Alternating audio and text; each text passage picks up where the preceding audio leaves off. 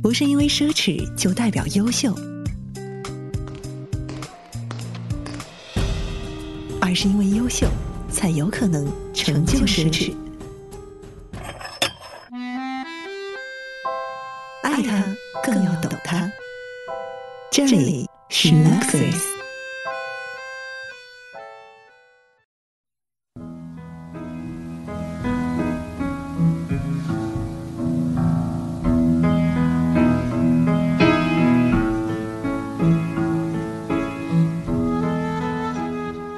从。服饰腕表到豪车数码，从美食旅行到艺术收藏，Luxuries 是一档贴合时下生活的轻奢品鉴赏播客节目。您可以在 iTunes 播客中订阅收听，更多内容请访问网站 luxuries.com，l u x 短横杠 r i s 点 c o m。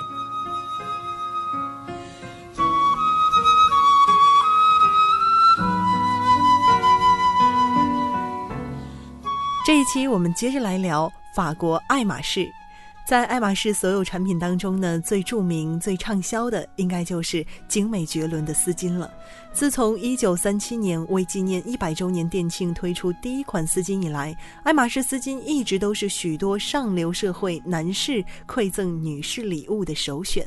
英国邮票上伊丽莎白女王所系的丝巾也是爱马仕的杰作，甚至有人说啊，爱马仕的每一条丝巾都会讲故事。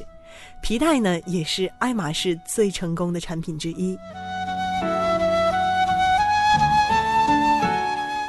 起初，爱马仕在制作包包的时候啊，平均每个包包制作的时间大概是至少十三个小时，有时啊甚至要几个月，并且啊还会在内侧标注是由哪一位工匠所制。顾客日后如果需要保养维修，也只能由同一位工匠负责。这个坚持让爱马仕。成为了传奇。我们之前所讲的爱马仕和苹果公司合作的手表腕带也是如此。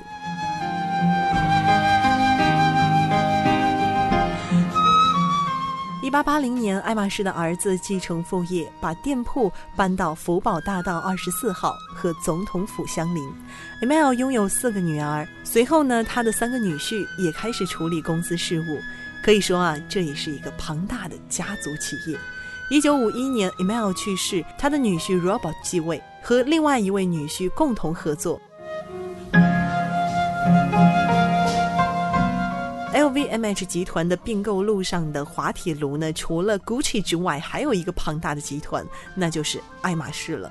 爱马仕和路易威登集团的斗争呢，开始于二零一零年。二零一零年的十月，路易威登突然宣布自己已经持有家族控制的爱马仕百分之十七点一的股份，成为爱马仕家族继承人以外的最大单一股东。而在这之前，爱马仕对于这一切似乎是全然不知。爱马仕家族呢，随即是展开了反击，依靠家族团结的力量应对路易威登集团可能采取的进一步收购行动。最终呢，路易威登集团是决定接受法国金融市场管理局就爱马仕股权纠纷开出的八百万欧元的罚单。有人说啊，这对于 LVMH 集团来说并不是失败，只能算是收购爱马仕途中的挫折而已。而当年对于 Gucci 的收购才是真真正正的失败。为什么这么说呢？我们随后的节目中会跟大家来详细解读。值得一提的是啊，一九九一年，爱马仕继“远方之旅”的主题向亚洲致敬。一九九六年，爱马仕进入中国，在北京。爱马仕曾经发出过这样的声音：爱马仕对于引领时尚潮流兴趣不大，我们不做时尚，也不是一个时尚公司，我们。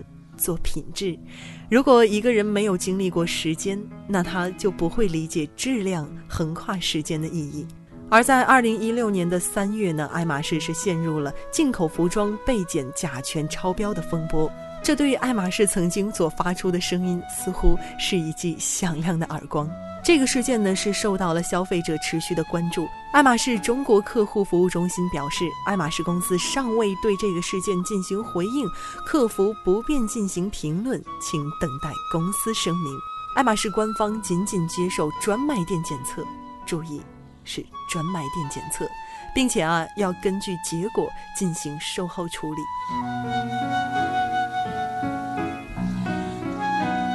国人喜欢购入奢侈品，但逐渐不被奢侈品品牌所尊重的中国，并没有懂得喜欢不是爱的道理。越来越多的奢侈品品质在中国出现问题，一副高高在上的姿态，并不是在中国生存下去的唯一途径。如此狭隘而偏执的态度，难说这个品牌还能否走过下一个一百年。我们也期待这个六代传承的家族老店，能够给我们，给中国一个满意的答复。